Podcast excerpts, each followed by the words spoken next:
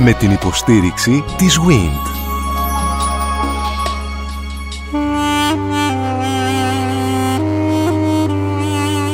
«1821» Μια συναρπαστική σειρά ραδιοφωνικών ντοκιμαντέρ στον Sky 100,3.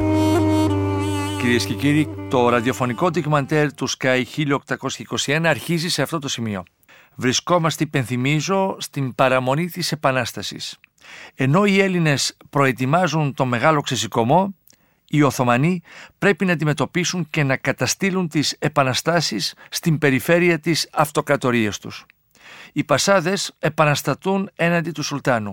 Επαναστατούν οι λαοί που στενάζουν χρόνια κάτω από τον Οθωμανικό ζυγό. Επαναστατούν ακόμη και οι γενίτσαροι. Τότε πρωτομπαίνει η άποψη ότι πρέπει η Οθωμανική Αυτοκρατορία να αποκτήσει συγκροτημένο στρατό και γίνονται επαφές με τη Δύση. Ο επίλεκτος στρατός, οι γενίτσεροι, γυρίζουν την πλάτη στο Σουλτάνο. Προκαλούν κινήματα και στάσεις κατά της κεντρικής εξουσίας. Η Μεγάλη Αυτοκρατορία ασθενεί. Ο μεγάλος ασθενής της Ευρώπης, όπως αποκαλείται η υψηλή πύλη, δεν μπορεί να καταστήλει τις επαναστάσεις και ειδικότερα την ελληνική. Η Κωνσταντινούπολη είναι η πόλη με τους περισσότερους Έλληνες. Οι Έλληνες αυτοί είναι πλούσιοι, έχουν έρθει σε επαφή με τις ιδέες του διαφωτισμού, έχουν σπουδάσει, έχουν μορφωθεί, ξέρουν ξένες γλώσσες, διαπρέπουν στο εμπόριο, στα γράμματα και στην παιδεία συνεπώς. Ο αέρας της Ευρώπης διαπερνά αυτούς τους ανθρώπους, έρχεται σε πλήρη αντίθεση με τα πιστεύω των Οθωμανών και θεωρούν οι Οθωμανοί ότι οι νέες ιδέες πρέπει να δημιουργούνται μόνο από την δική τους παράδοση, αλλά έχουν μείνει πολύ πίσω. Από την άλλη πλευρά, οι μεγάλες δυνάμεις θέλουν μια Οθωμανική αυτοκρατορία προσαρμοσμένη στις δικές τους ανάγκες. Οι Βρετανοί επιθυμούν τη διατήρηση της αυτοκρατορίας, οι δε Ρώσοι επιδιώκουν τον διαμελισμό της Οθωμανικής αυτοκρατορίας.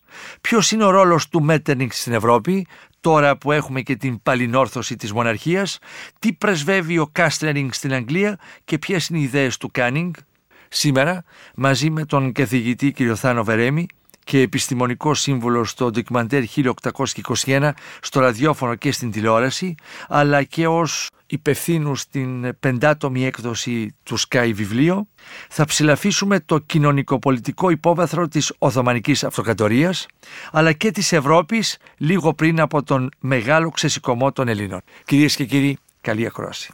Κύριε καθηγητά, στην προηγούμενη εκπομπή μας κάνετε μια γενική περιγραφή το πώς ήταν η κοινωνία με τις δυνάμεις βέβαια την κυρίαρχη την Οθωμανική αλλά και πώς ήταν μέσα το ελληνικό γένος και οι άλλοι άνθρωποι που εκπροσωπούσαν τα άλλα γέννη όπως οι Εβραίοι, οι Αρμένοι στην, επί της περίοδου πρώτης επαναστάσεως και είχαμε φτάσει στο σημείο μάλιστα που μας κάνει και την περιγραφή των φαναριωτών.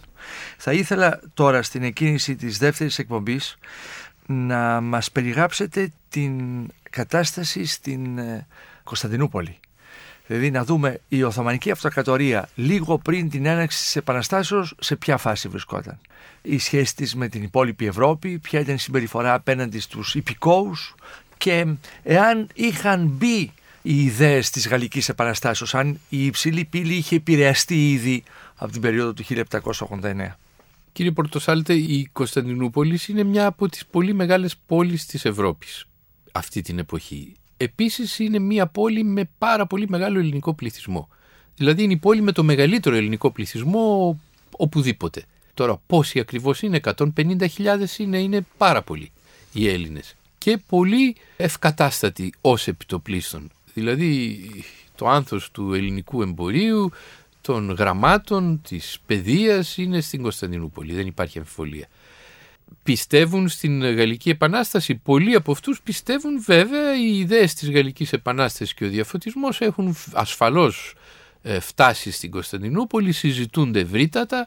Σε ποιο βαθμό επηρεάζουν την ηθήνουσα τάξη των Οθωμανών θα έλεγα μάλλον όχι τόσο πολύ. Γιατί, γιατί οι αντιστάσεις των Οθωμανών μουσουλμάνων είναι πάντοτε μεγάλες στις ξενόφερτες δυτικές ιδέες. Υπάρχει μία προκατάληψη πολύ ισχυρή, την οποία υπαγορεύει άλλωστε και ο Ιερός Νόμος. Αν είσαι καλός μουσουλμάνος δεν μπορείς να μετέχεις σε παραγωγή ξένων ιδεών. Πρέπει οι ιδέες να έρχονται από το δικό σου το ε, δοβλέτη ή τη δικιά σου την παράδοση. απόδειξη ότι ο μεγάλος διανοητής που ε, εμπνέει την ε, διοίκηση και την ε, φιλοσοφία της διοίκησης των Τούρκων είναι ο περίφημος Ιμπν Χαλντούν, ένας τινήσιος θα λέγαμε σήμερα, βόρειο-αφρικανός διανοητής του 15ου, 14ου αιώνα, αν δεν απατώμε, ο οποίος εξακολουθεί το 1800 να είναι η πηγή κάθε σοφίας. Φαίνεται ότι πρόκειται για πάρα πολύ σημαντικό διανοητή εκείνης της εποχής. Είναι ο, ο Αριστοτέλης αν θέλετε των Αράβων, ένας άνθρωπος που ασχολήθηκε με πάρα πολλά φαινόμενα κοινωνικά, ένας κοινωνιολόγος της ε, διοίκησης, τον οποίο ακολουθούν οι Τούρκοι οι Οθωμανοί έως τις μέρες της Ελληνικής Επανάστασης. Υπάρχει επίσης και ένας ε, υπουργός και πρωθυπουργός με τα σημερινά κριτήρια, μεγάλος βεζίρης, ο Χαλέτ Φέντι, ε, ο οποίος άφησε το όνομά του για τους Οθωμανούς για την περίοδο αυτή που λέγεται Χαλετιανή περίοδος. Είναι μια προσπάθεια πρώιμη οι Οθωμανοί να ενδυναμώσουν την κεντρική τους εξουσία.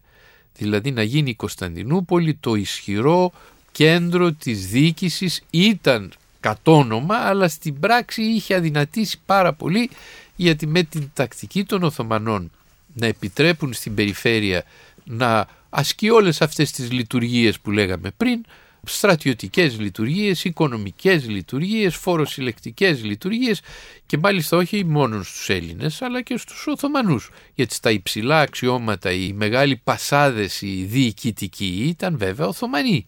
Οι Αλβανοί μουσουλμάνοι, οι Τούρκοι μουσουλμάνοι, οι Γεωργιανοί μουσουλμάνοι ε, όπως ο Χουρσίτ Πασάς ή ό,τι βάλει ο νους του ανθρώπου. Όπως διένυμαν λοιπόν την εξουσία σε αυτή την ανάπτυξη προς τα κάτω από το κέντρο, αυτό τους μείωνε την ισχύ; Έτειναν οι τοπικοί αυτοί ισχυροί, είτε ήταν οικονομικοί είτε στρατιωτικοί είτε και τα δύο συνήθως μαζί, γιατί ένας οικονομικά ισχυρός ήταν και στρατιωτικά ισχυρός, έτειναν να αποκτούν δική τους εξουσία εις βάρος της εξουσίας του κέντρου. Αυτονομούνταν συνεπώς. Να αυτονομηθούν και να χειραφετούνται. Το γνωστότερο παράδειγμα είναι ο Αλή Πασάς των Ιωαννίνων. Αλλά δεν είναι ο μόνος. Ο ένας άλλος πολύ πετυχημένος αντάρτης και μάλιστα Βόσνιος στην καταγωγή ήταν ο περίφημος Πασβάνογλου από το Βιδίνι. Το Βιδίνι είναι στη Βουλγαρία σήμερα. Αλλά ο Πασβάνογλου ήταν ένας κλέφτη το αρματολός ας πούμε της εποχής του από τη Βοσνία ο οποίος υπήρξε πάρα πολύ ισχυρός, πολύ πετυχημένος και ο οποίος όταν ο Χαλέτ Φέντης άρχισε να κάνει αυτές τις ενέργειες, μάλλον πολύ ψέματα, πιο πριν από τις μεταρρυθμίσεις του Σελίμ του Τρίτου που έγιναν στο τέλος του 18ου αιώνα, ο Σελίμ ο Τρίτος ήταν ένας σουλτάνος που πήγε να αναμορφώσει την Οθωμανική Αυτοκρατορία, να την κάνει πιο δυτική στην οργάνωση την διοικητική δεν τα κατάφερε, τον σκότωσαν οι γενίτσαροι και έγινε μια φοβερή αναστάτωση τότε στην αυτοκρατορία. Ένας από τους πρώτους επαναστάτες ήταν ο Πασβάνογλου, ο οποίος στράφηκε εναντίον της κεντρικής διοίκησης. Γιατί; Γιατί κατάλαβε ότι αν αυτή η συγκεντρωτική μεταρρύθμιση πετύχαινε, θα έχανε το ψωμί του αυτός ως ισχυρός πασάς της περιφέρειας. Και είπε εμείς δεν σηκώνουμε τέτοια και ξεσηκώθηκε και αυτός και άλλοι. Αυτό το φαινόμενο ακόμα και μετά την ε, δολοφονία του Σελίμ του Τρίτου, ακόμα και όταν ο Μαχμούτ γίνεται σουλτάνος που είναι ένας ισχυρός σουλτάνος, δεν είναι από τους ανίσχυρους κάθε άλλο, εξακολουθεί να αυξάνεται και να διαδίδεται. Δηλαδή οι Οθωμανοί αντιμετωπίζουν μία προϊούσα ε, επαναστατημένη περιφέρεια η οποία τους δημιουργεί διαρκώς προβλήματα γιατί πρέπει να την καταστήλουν. Στέλνουν στρατό και επειδή δεν έχουν στρατό αρκετό για να στέλνουν σε κάθε περίσταση, τι κάνουν; Μαζεύουν τους μισθοφόρους από τις περιοχές αυτές και χριστιανούς συχνά αλλά και μουσουλμάνους μισθοφόρους. Τους μαζεύουν και τους βάζουν να επιτεθούν εναντίον του Τάδε που ξεσηκώθηκε, εναντίον του Δίνα που ξεσηκώθηκε. Και φαίνεται ότι είναι, ήταν ένα ενδυμικό φαινόμενο. Από εκεί αν θέλετε αρχίζει και η ιδέα της ελληνικής επανάστασης γιατί καθώς η περιφέρεια όλη βράζει και οι πασάδες ο ένας μετά τον άλλον επαναστατούν εναντίον του Σουλτάνου οι Έλληνες λένε γιατί όχι και εμείς. Ο αυτός δε που τους δίνει τη μεγίστη ευκαιρία είναι ο Αλή Πασάς των Ιωαννίνων ο οποίος είναι ένας ιδιαίτερος ας πούμε ηγεμόν της εποχής μετέχει στο διαφωτισμό σε αντίθεση με τους ε, Οθωμανούς της Μεγάλης Πύλης που δεν θέλουν να ακούνε για διαφωτισμούς. Αυτός είναι ένας ανοιχτό μάτης άνθρωπος, δεν είναι ιδιαίτερα θρήσκος φαίνεται και όπου βρίσκει ενδιαφέρουσες ευκαιρίες ε, σπέβδει. Ευνόησε τα γράμματα και τις τέχνες στα Γιάννενα, δεν είναι τυχαίο ότι ο Αλή Πασάς υπήρξε πάτρονας των γραμμάτων και των ελληνικών, όχι μόνο των αραβικών ας πούμε ή της οθωμανικής γραφής. Προσέλκυε στην αυλή του δηλαδή ανθρώπους. Βεβαίως. Στην αυλή του είχε επαγγελματίες, ε, μορφωμένους ανθρώπους. Ο Ιωάννης ε, Κολέτης ήταν άνθρωπος του Αλή Πασά. Εκεί εφήτησε κατά κάποιο τρόπο έμαθε την τέχνη της πολιτικής. Και όχι μόνον και πολλοί άλλοι. Η δε στρατιωτική θα έλεγα ότι ήταν η μεγάλη του γένου σχολή οι περισσότεροι αρματολοί της Ρούμελης, οι πολλοί από αυτούς, πέρασαν από την αυλή του Αλή Πασά. Οι δε σουλιώτες ήταν ε, το δεξί του χέρι. Ώσπου βέβαια στράφηκαν εναντίον του και αυτός εναντίον τους και έτσι εκεί έγιναν πολλά παρατράγουδα, ώσπου βέβαια στο τέλος αναγκάστηκαν να εγκαταλείψουν το Σούλι, ξέρουμε την ιστορία, άλλοι πήγαν στα ε, Ιόνια νησιά, άλλοι στο Μεσολόγγι, άλλοι στην ε, Νότια Ελλάδα. Και έτσι απέκτησε η Ελλάδα τον Μάρκο Μπότσαρη, τον Γκίτσο Τζαβέλα, τον Νότι Μπότσαρη και όλους αυτούς τους μεγάλους αρματολούς, σουλιώτες, πολεμιστές, οι οποίοι συνεισέφεραν βέβαια στην Ελληνική Επανάσταση πάρα πολλά. Λοιπόν, η εποχή είναι εξαιρετικά προβληματική για τη Μεγάλη Πύλη.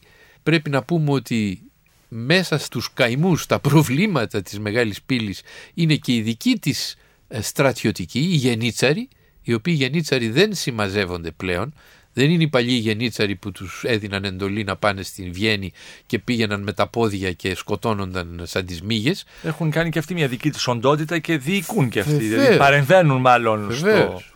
Οι γενίτσαροι έχουν εξουσία. πλέον εκτραπεί, έχουν δει αυθαρεί από την εξουσία και κάνουν συνεχώς ε, κινήματα και στάσεις εναντίον της κεντρικής εξουσίας. Ώσπου κάποια στιγμή βέβαια όταν φτάσει, έφτασε ο κόμπος στο χτένι, ο Μαχμούτ καταστέλει το κίνημα και τους φάζει όλους. Αλλά με τη σφαγή των γενιτσάρων, οι οποίοι γίνεται αργότερα το 24-25, ε, χάνει και κάθε... Το 1800. 1800 βεβαίως.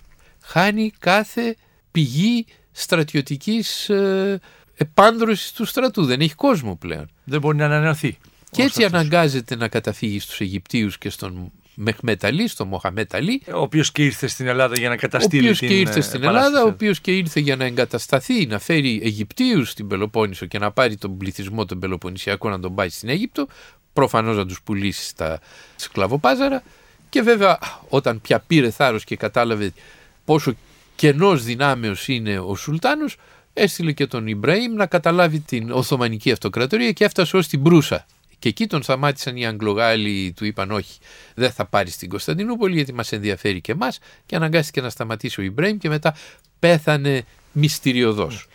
Σε αυτή την εποχή που μας περιγράφετε, δηλαδή αρχές του 1800 κύριε Βερέμι, η υψηλή πύλη ασθενή Πάρα πολύ. Α, πάρα πολύ. Ε, βέβαια. Ναι. Ασθενή είναι και μάλιστα... είναι, είμαστε σε αυτή την περίοδο συνεπώς. Είναι στην αρχή του μεγάλου ασθενούς της Ευρώπης είναι η αρχή της ασθένειας της μεγάλης και φαίνεται από την αδυναμία της να καταστήλει τις επαναστάσεις και ειδικά την ελληνική ναι. επανάσταση. Και οι ισχυρές δυνάμεις της Ευρώπης σκέπτονται πώς θα διαμελιστεί η αυτοκρατορία και τι θα πάρει ο καθένας. Οι μεν Ρώσοι σκέφτονται πώς θα διαμελιστεί, οι δε Βρετανοί πώς θα διατηρηθεί για να μην μπουν οι Ρώσοι και κάνουν αυτοί, ναι. Διότι οι Βρετανοί έχουν μεν στόλο, αλλά δεν έχουν την εγκύτητα που έχει η Ρωσία στην Οθωμανική Αυτοκρατορία και δεν μπορούν να ελπίζουν ότι αυτοί θα αντικαταστήσουν τους Ρώσους στην περιοχή. Και οι περίφημες αυτές μάχες, οι ρωσοτουρκικές μάχες ε, είναι, υπάρχουν είναι πολλές. ακριβώς σε αυτήν την προσπάθεια να πάρει η Ρωσία να πάρει εδάφη. Δηλαδή. Ακριβώς. Η Ρωσία έχει αρχίσει να διεισδύει στην Οθωμανική Αυτοκρατορία και να τις παίρνει φέτες, φέτες, φέτες 100 χρόνια πριν από την Ελληνική Επανάσταση. Έχει αρχίσει από τα τέλη του 17ου αιώνα και τις αρχές του 18ου. Και αυτή η σταδιακή ε, διείσδυση είναι που ανησυχεί τρομερά τους Οθωμανούς, είναι το μόνιμό τους, ο εφιάλτης τους είναι πάντα τι θα κάνουν οι Ρώσοι και το μέγα βέβαια ζήτημα είναι και για τους Έλληνες τι θα κάνουν οι Ρώσοι, Η ατυχία μας είναι ότι αντί να γίνει επανάσταση κατά τους Ναπολεόντιους πολέμους οπότε και θα είχαμε περισσότερες πιθανότητες γίνεται στην περίοδο που έχει πλέον μεσολαβήσει το συνέδριο της Βιέννης μετά την πτώση του Ναπολέοντα 16-17 που οι Ευρωπαίοι έχουν επαναφέρει τις μοναρχίες και στη Γαλλία έχουν επαναφέρει τα παλιά καθεστώτα Και δεν θέλουν να διασαλευτεί η τάξη. και μισούν τις επαναστάσεις γενικώς. Ναι. Και εδώ είναι η προσπάθεια του Καποδίστρια που είναι πολύ ενδιαφέρουσα όπου όταν αρχίζει να φαίνεται πλέον ότι ε, το καζάνι θα ξεχυλήσει κάποια ώρα ο Καποδίστριας προσπαθεί να πείσει τον Τζάρο ως πολύ κοντινός του σύμβουλος και πρωθυπουργός ένα διάστημα Αρχές του 1800 και αυτά. Ή λίγο αργότερα; αρχές, όχι, 1818-19 εκεί γύρω. Έχει προηγηθεί η επέλαση του Ναπολέοντα στη, στη Ρωσία. Έχει προηγηθεί, έχει χάσει ο είχε ο Ναπολέον Ναπολέον, και έχει μάλιστα. έρθει πια η- το συνέδριο της Βιέννης, της ειρήνης και η αποκατάσταση της παλιάς νομιμότητας. Με πρωταγωνιστές τον Κάσλεριγ ως υπουργό και πρωθυπουργό στην Αγγλία και τον ε, Μέτερνιχ ε, πρωθυπουργό της ε, Αυστρίας, της Αυστρουγγαρίας. Ο Μέτερνιχ είναι ο πατέρας της ε, καταστολής όλων των επαναστάσεων στην Ευρώπη. Είναι ένας Κίσιντζερ ή κάτι Είναι παραπάνω. ένα Κίσιντζερ, ναι. Είναι ένας Κίσιντζερ, ένας πάρα πολύ ικανός άνθρωπος, πολύ έξυπνος, υπέρ της νομιμότητας και της ειρήνης και της ησυχίας, εις βάρος των ελευθεριών, τις οποίες τις βλέπει αφιψηλού και τρέμει. Τι είναι αυτά, λέει, αυτά είναι περιτά και δεν τα χρειαζόμαστε. Αντίθετα, όπου τα βλέπουμε να τα χτυπάμε, αν μπορούμε. Ο Κάσλερη και ο Μέτερνιχ είναι φιλαράκια και τα έχουν βρει. Η διαφορά βέβαια είναι ότι ο ένας είναι Βρετανός και λογοδοτεί στο κοινοβούλιο ο Κάσλερη, ο άλλος είναι σε αυτοκρατορία και δεν Λογοδοτεί στο λογοδοτεί. βασιλιά. Ο βασιλιάς τρία πουλάκια κάθονται, δεν έχει καμία ικανότητα να καταλάβει τι συμβαίνει. Ο Μέτερνιχ είναι ουσιαστικά ανεξέλεγκτος. Δεν λογοδοτεί σε κανέναν. Σε αντίθεση με τον Κάσλρεϊ που έχει αυτό το πρόβλημα. Αλλά ο Κάσλρεϊ αυτοκτονεί. Τώρα το γιατί δεν το γνωρίζω, κάποιο πρόβλημα έχει ο άνθρωπος, αυτοκτονεί και τον αντικαθιστά για καλή μας τύχη μέσα στην ελληνική επανάσταση πλέον ο Γεώργιος Κάνινγκ, ο George Canning, ο οποίος George Canning είναι φιλελεύθερος, ως φιλελεύθερος ενδιαφέρεται για τις ελευθερίες των λαών, αλλά είναι και Βρετανός πολιτικός ο οποίος λέει γιατί εγώ να υποστηρίζω τους α, εχθρούς των λαών και να μην προσετεριστώ τους λαούς. Παραδείγματος χάρη Λατινική Αμερική. Συμφέρον της ε, Αγγλίας τότε ήταν να σταματήσει τη διείσδυση των Γάλλων στην ε, Λατινική Αμερική, στο Μεξικό παραδείγματος χάρη. Και υποστήριζε ο Την George επανάσταση Canning των- τις επαναστάσεις των- των, των Ισπανοφόνων απελευθερωτών. Μπολιβάρ, Σιμών Μπολιβάρ. Τον πλήρωνε ο Κάνινγκ τον Μπολιβάρ, νομίζουμε μάλλον, για να κάνει κακό στους ε, κρατούντες. Καταλάβατε; Συμφέρον της Κρατούνται σε Αγγλίας. εχθρούς της Αγγλίας. Εχθρούς της Αγγλίας. Συμφέρον της Αγγλίας λοιπόν ήταν αυτό. Με αυτή τη λογική ο Κάνινγκ ήταν υπέρ της ελληνικής υποθέσεως. Και δημιούργησε και ένα κλίμα το οποίο οδηγεί στην αυμαχία του Ναβαρίνου. Βέβαια το Ναβαρίνο γίνεται μετά τον Κάνινγκ και μάλιστα ο Waterloo περίφημος είπε ότι ήταν ένα that untoward event έτσι με πολύ βρετανική υποβάθμιση του κακού δεν το είπε σαν ότι ήταν ένα δράμα είπε an untoward event untoward event σημαίνει δεν υπάρχει αντίστοιχη ελληνική λέξη σημαίνει ένα περίεργο γεγονός, ένα παράδοξο γεγονός. Δηλαδή πώς εμείς τώρα βουλιάξαμε όλο το στόλο των ε, Αιγυπτίων και των Τούρκων ενώ δεν μας συνέφερε στη Έχεις την τελευταία ερμηνεία ότι ανάλυση. δεν το θέλαμε μέχρι σε αυτού του σημείου; Ακριβώς. Ε, όχι και έτσι να ρίξουμε πέντε κανονιές, να τους τρομάξουμε, να φοβηθούν, αλλά όχι να τους ρίξουμε, να τους βουλιάξουμε όλους.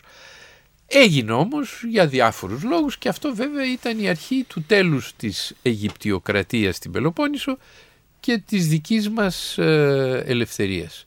Τώρα για να επιστρέψουμε όμως στην ε, αρχή της Επανάστασης ήθελα να πω πάλι ότι οφείλουμε χάριτες στον Αλή Πασά ο οποίος ξεκίνησε αυτή την ανταρσία εναντίον της πύλης και τράβηξε τον Μόρα Βαλεσί με το στρατό του από το Μοριά στα Γιάννενα για να τον συλλάβει, για να τον Και σκοτώσει. απελευθερώθηκε χώρος σε Και εμάς. απελευθερώθηκε ο χώρος για να Μπορούν για να ξεσηκωθούν για οι να Έλληνες. ξεσηκωθούμε. Για να ξεσηκωθούν οι Έλληνες. Αλλιώς δεν βλέπω πώς θα η γινόταν. Η Ρώσο-Τουρκική πόλεμη, η συμφωνία του Κιουτσούκ Καϊναρζή, του Αγίου Στεφάνου κλπ. Αυτά συνέβαλαν, ε, κύριε Βερέμι. Το Αγίου Στεφάνου είναι πολύ αργότερα. Ναι. Αλλά του Κιουτσούκ Καϊναρζή συνέβαλε πάρα πολύ γιατί μετά από τη συμφωνία αυτή οι Έλληνες μπορούσαν να χρησιμοποιούν την ρωσική σημαία για να κάνουν το εμπόριό τους στα λιμάνια τα Οθωμανικά.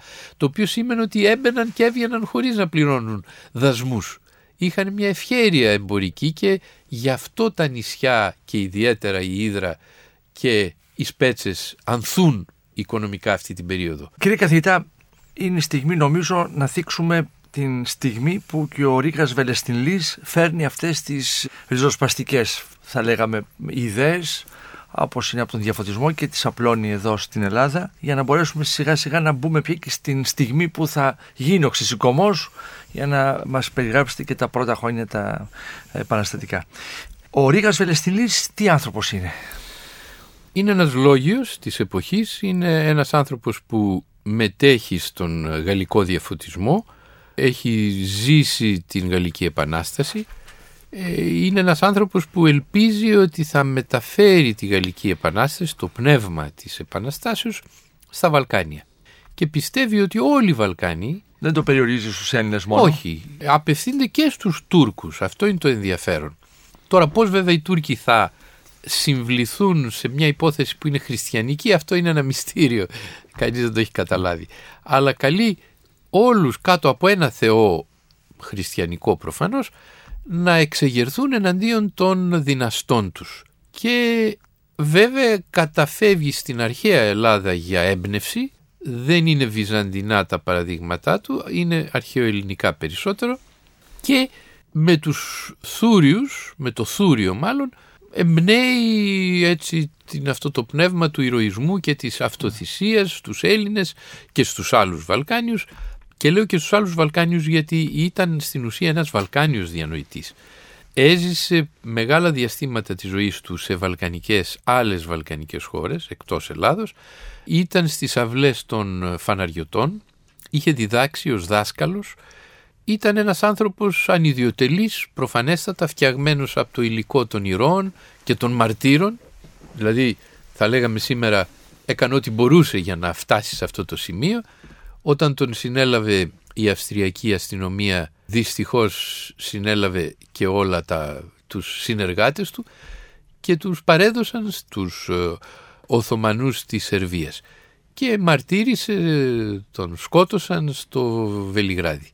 Υπάρχει ακόμα ο πύργος του Ρίγα εκεί που μαρτύρησε ο Ρίγας αλλά βέβαια είναι αυτές οι περιπτώσεις που ο θάνατός τους ε, δημιούργησε πολύ μεγαλύτερη αίσθηση από τη ζωή τους θα έλεγα διότι έγινε ο πρωτομάρτυρας της Επανάστασης. Και από τη μια μεριά έχουμε αυτόν τον ήρωα, ο οποίος είναι έτσι λίγο αστάθμητος ήρωας, και από την άλλη έχουμε τον Κοραή που είναι ο σταθερός πομπός των ε, θέσεων της Επανάστασης. Λέγοντας βέβαια ότι δεν είναι ακόμα η ώρα, αλλά ότι κάποια στιγμή θα έρθει η ώρα να ξεσηκωθούμε εναντίον της ε, τυραννίας των ε, Οθωμανών. Είπαν για το δεύτερο στάδιο, δηλαδή η επιδίωξη του Ρίγα Βελεστελή ήταν η σύσταση ενός αστικού κράτους; Βεβαίως. Αυτό είναι διατυπωμένο; Η επιδίωξη του Ρίγα Φεραίου ήταν ένα κράτος γαλλικού τύπου. Ένα κράτος με γαλλικού κυβέρ... τύπου κοινοβούλιο; Με, με κοινοβούλιο, με ελευθερίες, με όλα τα στοιχεία του γαλλικού συστήματος. Με το Σύνταγμα του 92, 1792, το οποίο έτσι κι αλλιώς εμπνέει και τους ε, Έλληνες της Εθνοσυνελεύσης των. Δεν είναι τυχαίο, η Εθνοσυνελεύση, ιδίως η πρώτη της Επιδαύρου, είναι βασίζεται στο Γαλλικό Σύνταγμα. Έβαζε σύνορα ο Ρήγας; Όχι. Όχι. Όχι. Απλωμένο όλη τη Βαλκανική όπου υπάρχει η χάρτα του καλύπτει περίπου όλη τη Βαλκανική και ένα τμήμα της τουρκικής σήμερα Μάλιστα. θα λέγαμε επικράτειας. Ο Κοραής και εκείνο μιλούσε για κοινοβούλιο και θεσμούς Κατεξοχήν. Κατεξοχήν. Ο Κοραής έζησε από πολύ κοντά την Γαλλική Επανάσταση, θα έλεγα και πολύ πιο συστηματικά από το Ρήγα. Έζησε και τους Γυρονδίνους, δηλαδή την πρώτη φάση, την μετριοπαθή αν θέλετε φάση της Γαλλικής Επανάστασης και τη δεύτερη των ε, Ιακωβίνων. Δεν αγαπούσε τον Ιακωβινισμό, ο Κοραής ήταν ο άνθρωπος της μεσότητας, το λέει, πιστεύει στην μέση λύση, ήταν ένας κεντρός θα λέγαμε σήμερα της φιλελεύθερης πολιτικής, πίστευε κυρίως τις ανθρώπινες ελευθερίες, δεν υπησέρχεται στην κοινωνική ισότητα, αλλά μιλάει κυρίως για τις ελευθερίες, για τα ανθρώπινα δικαιώματα και τις ελευθερίες και γνωρίζει πάρα πολλά, ίσως περισσότερα από οποιονδήποτε άλλο, από τις γαλλικές εξελίξεις. Νομίζω ότι η φιλοδοξία του είναι να φτιάξει ένα κράτος πάνω στα γαλλικά πρότυπα με μια ισχυρή κεντρική εξουσία γιατί μέσα στις ε, επιδιώξεις των Ελλήνων είναι ισχυροποίηση του κράτους, του κέντρου δηλαδή και εδώ που τα λέμε αυτό θέλαν και οι Οθωμανοί για το δικό τους κράτος δηλαδή να πάψει η πολυδιάσπαση, ο κατακαιρματισμός του μεσαιωνικού συστήματος όπου κάθε περιοχή έχει το δικό της ε, αφέντη και τη δικιά και της να πάμε σε μια λογική. ενιαία διοίκηση. Σε μια ενιαία διοίκηση η οποία ενιαία διοίκηση θα εξισώσει πολιτικά τους υπηκόους, τους πολίτες. Θα κάνει τον υπήκοο πολίτη. Πολίτη σημαίνει να έχεις ίσα δικαιώματα και να Και σε υποχρεώσεις. καλύπτει και υποχρεώσεις και να σε καλύπτει ο νόμος. Όλοι αυτοί έχουν εξαιρετικό ενδιαφέρον για τους νόμους. Το κράτος δικαίου. Το κράτος δικαίου είναι στην συζήτηση συνεχώς υπησέρχεται. Ίσως γιατί το Οθωμανικό σύστημα είναι τόσο ανομικό και περιστασιακό. Δηλαδή αποφάσισαν κατά περίπτωση αν κάτι έπρεπε να γίνει έτσι ή αλλιώς. Οι Οθωμανοί ήταν πολύ της ε, πρακτικής πολιτικής και πολύ λίγο των αρχών. Δηλαδή δεν υπάρχουν αρχές με ενιαία εφαρμογή. Αν εξαιρέσει κανείς τον Ιερό Νόμο που δίνει τις γενικές κατευθύνσεις, οι άλλες αποφάσεις οι δικαστικές είναι κατά περίπτωση. Ο δικαστής εμπνέεται εκείνη τη στιγμή και λέει εσύ έχεις δίκιο γιατί μ' αρέσουν τα μάτια σου, ξέρω εγώ. Είναι περίεργο σύστημα. Δεν βασίζεται κάπου. Δεν έχει αστική νομοθεσία. Δεν υπάρχει αστικό δίκαιο στους Οθωμανούς. Έχουν ένα μπούσουλα του Ιερού Νόμου, ο οποίος λέει ότι οι μουσουλμάνοι είναι καλύτεροι από τους άλλους και ανώτεροι, που λέει ότι ο άνθρωπος πρέπει να είναι καλός, ξέρω εγώ, να κάνει το καλό, τρέχα γύρευε, να είναι δίκαιος, τρέχα γύρευε, τι θα πει αυτό, και μετά αφήνει το δικαστή τον Χότζα να αποφασίσει μόνος του τι θέλει. Όπου και γίνονται ό,τι φανταστεί κανείς. Και βέβαια αδικούνται πάντοτε οι μη μουσουλμάνοι φυσικά σε μια δίκη. Αν, αν έχει κανείς την απρονοησία να καταφύγει σε, να είναι χριστιανός και να καταφύγει σε δικαστήριο Οθωμανικό ε, είναι χαμένος από χέρι με διάδικο μουσουλμάνο. Κύριε Βερέμι, ποιες είναι οι ηγετικές ομάδες των Ελλήνων σε αυτή τη στιγμή, δηλαδή λίγο πριν από την έκρηξη της Επαναστάσεως; Στην Πελοπόννησο όπου και γίνεται η Επανάσταση η κατεξοχήν ηγετική ομάδα είναι η Πρόκριτη. Δεν έχουμε αρματολούς στην Πελοπόννησο, έχουμε ενόπλους αλλά όχι αρματολούς. Δηλαδή όχι συντεταγμένους ενόπλους. Έχουμε τους κάπους. Οι κάποι ήταν ένα είδος ιδιωτικοί φύλακες των προκρήτων. Κάθε πρόκριτος είχε ένα μικρό δικό του στρατό, ας το πούμε έτσι, από μισθοφόρους ε, δικούς του. Αλλά αυτοί ακολουθούσαν τον, Τον ο αρχηγό. καθένας τον αρχηγό του. Είναι υπόθεση κυρίως η έκρηξη επαναστάσεως των προκρήτων. Και το αποφασίζουν και θα έλεγα ότι εκεί κάποιοι πρόκριτοι παίζουν έναν ιδιαίτερο ρόλο, όπως ο Ανδρέας Λόντος, ο οποίος πέφτει στο Αίγυο και σηκώνει τη σημαία της Επαναστάσεως, ίσως είναι ο πρώτος που το κάνει. Βέβαια εκεί πολλοί ερίζουσι ποιοι είναι οι πρώτοι. Το πιθανότερο είναι ότι στις 24 Μαρτίου στην Καλαμάτα γίνεται η δουλειά, όπου είναι και η στρατιωτική της εποχής, δηλαδή ο Μαυρομιχάλης και ο Κολοκοτρώνης είναι στην Καλαμάτα και μάλλον εκεί γίνεται και η πρώτη πραγματική επανάσταση. Ο παλαιόν πατρόν μάλλον βρίσκεται στην Πάτρα, δεν είναι στα Καλάβρητα, σηκώνει την σημαία της επαναστάσεως μεν, αλλά φαίνεται στην Πάτρα και όχι στα Καλάβρητα.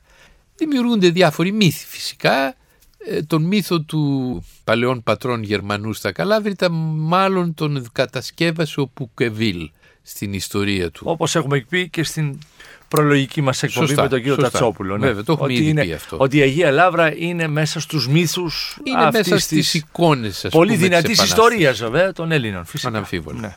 Το βέβαιο είναι ότι η Επανάσταση έγινε. Ναι. Τώρα το που έγινε πρώτα και που μετά δεν έχει και τόση σημασία. Ακολούθησαν η μία μετά την άλλη οι πόλεις Ναι. που επαναστατούν. Οι σπέτσε, η Ήδρα. Α δούμε λίγο αυτές Σάμος, ναι, αυτές τις παντού. δυνάμεις για τις οποίες έχουμε μιλήσει έως τώρα.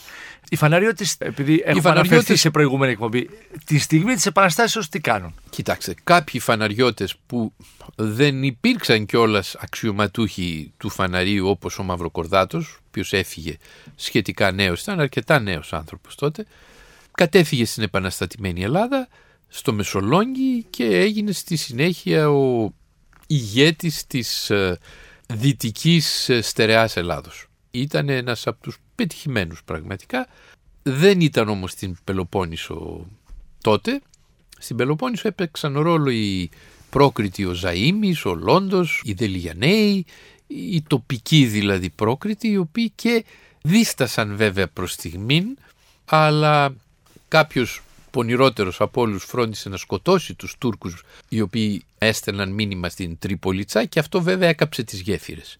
Διότι άμα σκοτώσεις τους ε, αγγελιοφόρους, τους Τούρκους αγγελιοφόρους, αυτό ισοδυναμούσε πλέον με καταδικαστική απόφαση για αυτόν που το κάνει και για όλους τελικά ως συλλογική ευθύνη και έτσι έκαψαν τις γέφυρες με αποτέλεσμα πλέον να αποφασιστεί η Επανάσταση και να ξεσπάσει. Πρώτη μεγάλη επιτυχία της Επανάστασης αυτής στο Μοριά ήταν η μάχη στο Βαλτέτσι όπου ο Κολοκοτρώνης κερδίζει μια πρώτη μεγάλη νίκη εναντίον των Οθωμανικών δυνάμεων. Πρέπει να πούμε ότι ήταν ακόμα δεν είχαν οργανωθεί αρκετά. Είναι μια πρώτη νίκη. Η άλωση της Τριπολιτσάς είναι βέβαια η μεγάλη επιτυχία των Ελλήνων. Πολλές πόλεις πέφτουν η μια μετά την άλλη.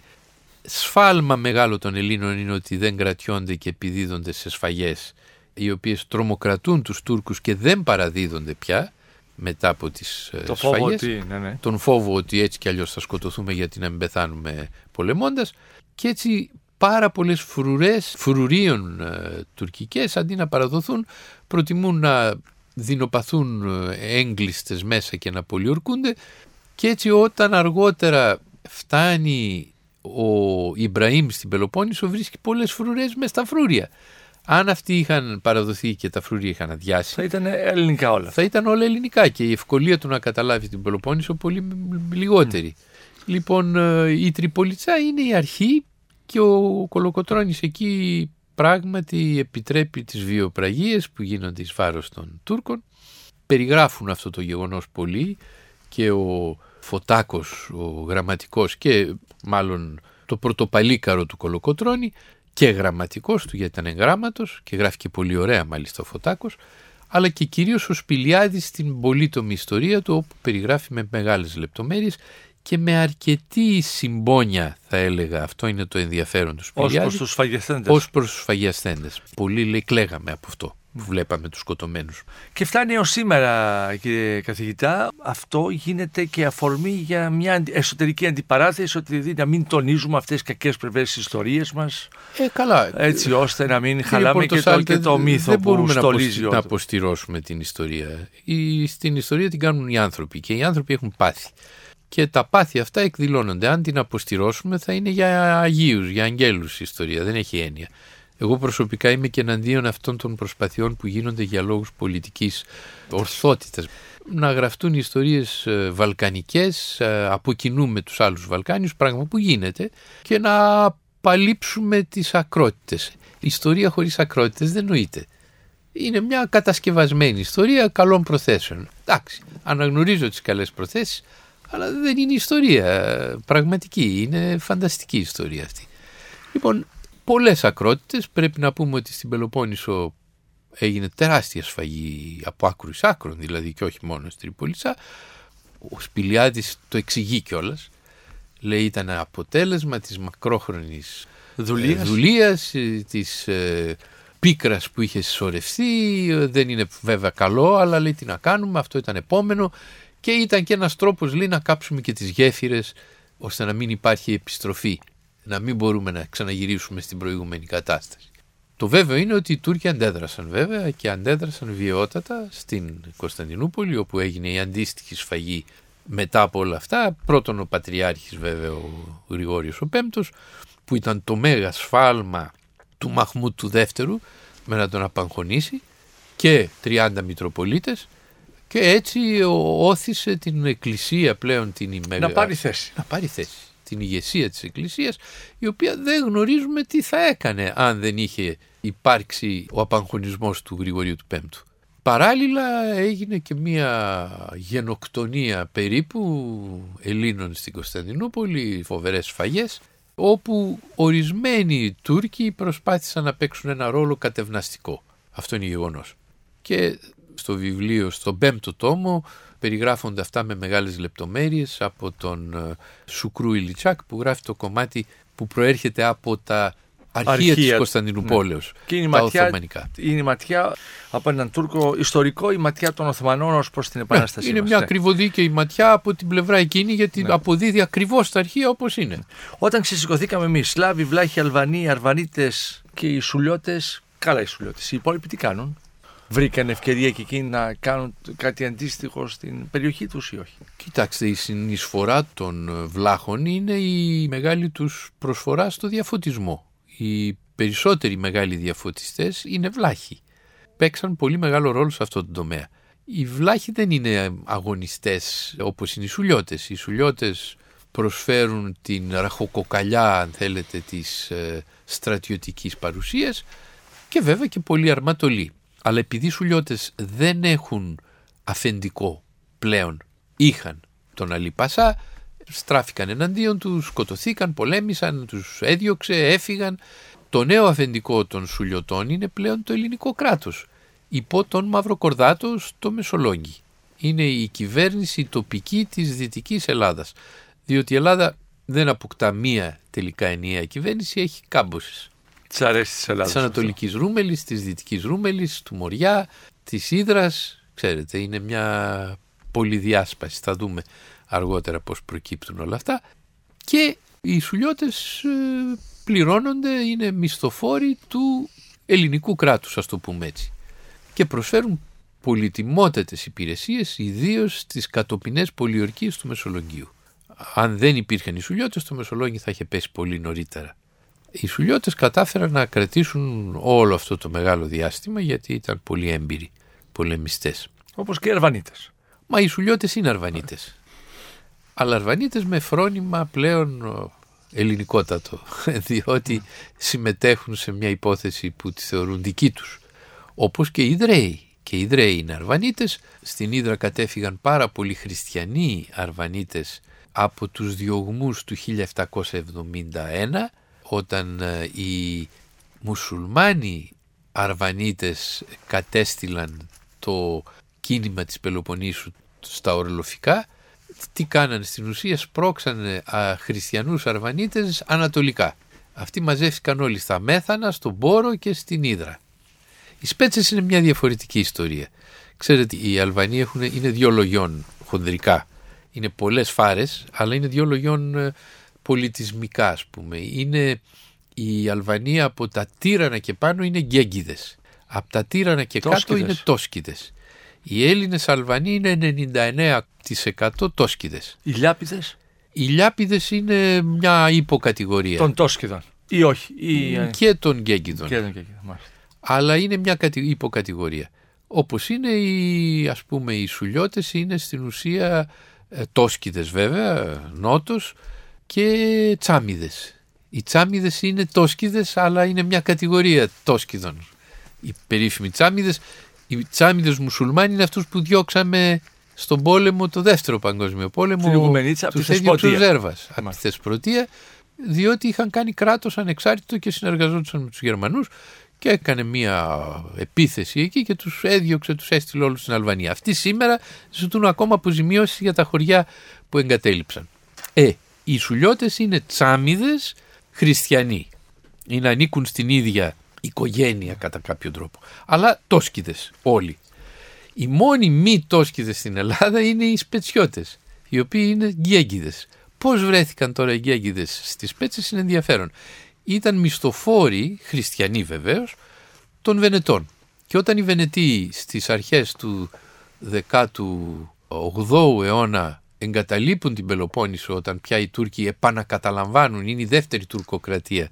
Υπήρξε πρώτη τουρκοκρατία στην Πελοπόννησο, μετά ήρθαν οι Βενετοί, νικήσαν τους Τούρκους, τους διώξανε και στις αρχές του 18ου αιώνα τους ξαναδιώχνουν οι μουσουλμάνοι οι Οθωμανοί. Πήρανε όλο το στράτευμα των ε, γέγγιδων που ε, ήταν μισθοφόροι στο ναύπλιο και τους πήγαν και τους ακούμπησαν στις πέτσες. Πολύ εντυπωσιακό. Ναι, είναι Μάλιστα. ενδιαφέρον. Και έτσι οι σπετσιώτες είναι γκέγκιδες. Γι' αυτό και οι σπετσιώτες με τους Ιδραίους δεν τα πήγαιναν καθόλου καλά. Γινόταν σκοτωμός μεταξύ τους. Υπήρχε μεγάλη διαμάχη. Γκέγκιδες οι μεν, τόσκιδες Τόσκιδες οι οι δε. Και δεν μιλούσαν και τα ίδια αρβανίτικα. Α, Μιλάγαν, Έχουν διαφορά και στη γλώσσα. ακόμα. έχουν κάποιες ε, διαφορές διαλέκτου. Αλλά δεν ταιριάζανε. Ήτανε άλλου είδους. Καταλάβατε. Ναι. Όλοι αυτοί οι άνθρωποι είχαν την επιδίωξη, ε, κύριε Βερέμι, να φτιάξουν ένα εθνικό κράτος; Αυτό είναι πολύ Ένα ενδιαφέρον κράτος, ερώτημα. ναι. Είναι το ερώτημα θα έλεγα. Τι είχαν στο μυαλό τους όλοι αυτοί οι άνθρωποι; Το πρώτο ήταν ότι ήθελαν να απαλλαγούν από τους Τούρκους. Αυτό είναι βέβαιο. Δεν ήθελαν να τους καταδυναστεύουν κάποιοι οι οποίοι εν ονόματι της ισχύως που διέθεταν, της υπεροχής μάλλον του θρησκεύματος να τους έλεγαν τι να κάνουν. Ή ήταν μια επανάσταση εναντίον των πλουσίων, των εχόντων και κατεχόντων. Όχι. Θα έλεγα ότι αυτή η ερμηνεία του Κορδάτου είναι λάθος. Δεν ισχύει. Βεβαίως υπήρχαν οικονομικές τάξεις, καμία αμφιβολία. Αλλά οι συσπυρώσεις που έγιναν τελικά και στους εμφυλίους δεν ήταν ταξικές καθόλου. Και η επανάσταση δεν ήταν ταξική. Αυτό που λέει ο Κορδάτος είναι λάθος κατά τη γνώμη μου, ότι είναι μια αστική επανάσταση. Δεν είναι αστική επανάσταση με καμιά λογική. Αν ξεκινήσουμε μόνο από τους ε, φιλικούς, οι οποίοι ήταν αστεί ασφαλώς, έμποροι, αν πούμε ότι οι έμποροι που έπαιξαν ένα ρόλο στην παραμονή της επανάστασης, διαδίδοντας την ιδέα, ναι. Αν αυτοί στη συνέχεια γίνονταν οι ηγέτες της επανάστασης, θα έλεγα ναι. Αλλά δεν έγιναν οι φιλικοί. Οι φιλικοί περίπου Σκορπίστηκαν. εξαφανίστηκαν μετά την επανάσταση. Δηλαδή τους βρίσκουμε σε δύο-τρεις περιπτώσεις και αυτοί πολύ λίγο. Οντότητα δεν είχαν όπως Καμία. πριν. Ναι. Δεν παίξαν ρόλο σχεδόν. Θα έλεγα ο τελευταίος των φιλικών α, που είχε κάποια στήριξη από τους φιλικούς ήταν ο Δημήτριος Υψηλάντης. Ο αδελφός του Αλεξάνδρου Υψηλάντη, ο οποίος παίζει ένα ρόλο στρατιωτικού στην Πελοπόννησο, αλλά δεν είναι φιλικός 100%. Αντίθετα οι άλλοι, οι πρόκριτοι, οι αρματολοί, οι ένοπλοι κάθε κατηγορίας ε, είναι αστεί. Μα κάθε άλλο. Δεν είναι αστεί. Εγώ θα έλεγα ότι είναι μια διαστρωμάτωση ανθρώπων. Εγώ πιστεύω ότι είναι μια κατακαιρματισμένη κοινωνία, κατακαιρματισμένη σαν τον μπακλαβά. Μάλιστα. Όταν κόβεις τον μπακλαβά σε κομμάτια. Πολύ κάθε ωραία. κομμάτι του μπακλαβά έχει στρώματα. Αλλά κάθε κομμάτι είναι με ένα, ε, μια ομάδα, μια δύναμη. Που έχει, Που έχει όλους μέσα. Όλους μέσα. Σας ευχαριστώ πολύ κύριε καθηγητά. Και εγώ. Εάν σας άρεσε το ραδιοφωνικό ντοκιμαντέρ που μόλις ακούσατε, μπείτε στο sky.gr κάθετος podcast και γίνετε συνδρομητής. Περιμένουμε όμως και τα σχόλιά σας ή ακόμα καλύτερα την κριτική σας στα iTunes. Η δική σας κριτική στα iTunes θα βοηθήσει και άλλους Έλληνες σε όλο τον κόσμο να ανακαλύψουν τα νέα podcast του Sky και να γνωρίσουν την ιστορία μας.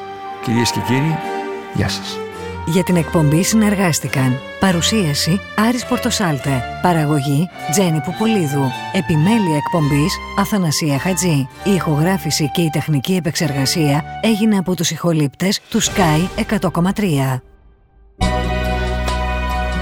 Με την υποστήριξη της WIND.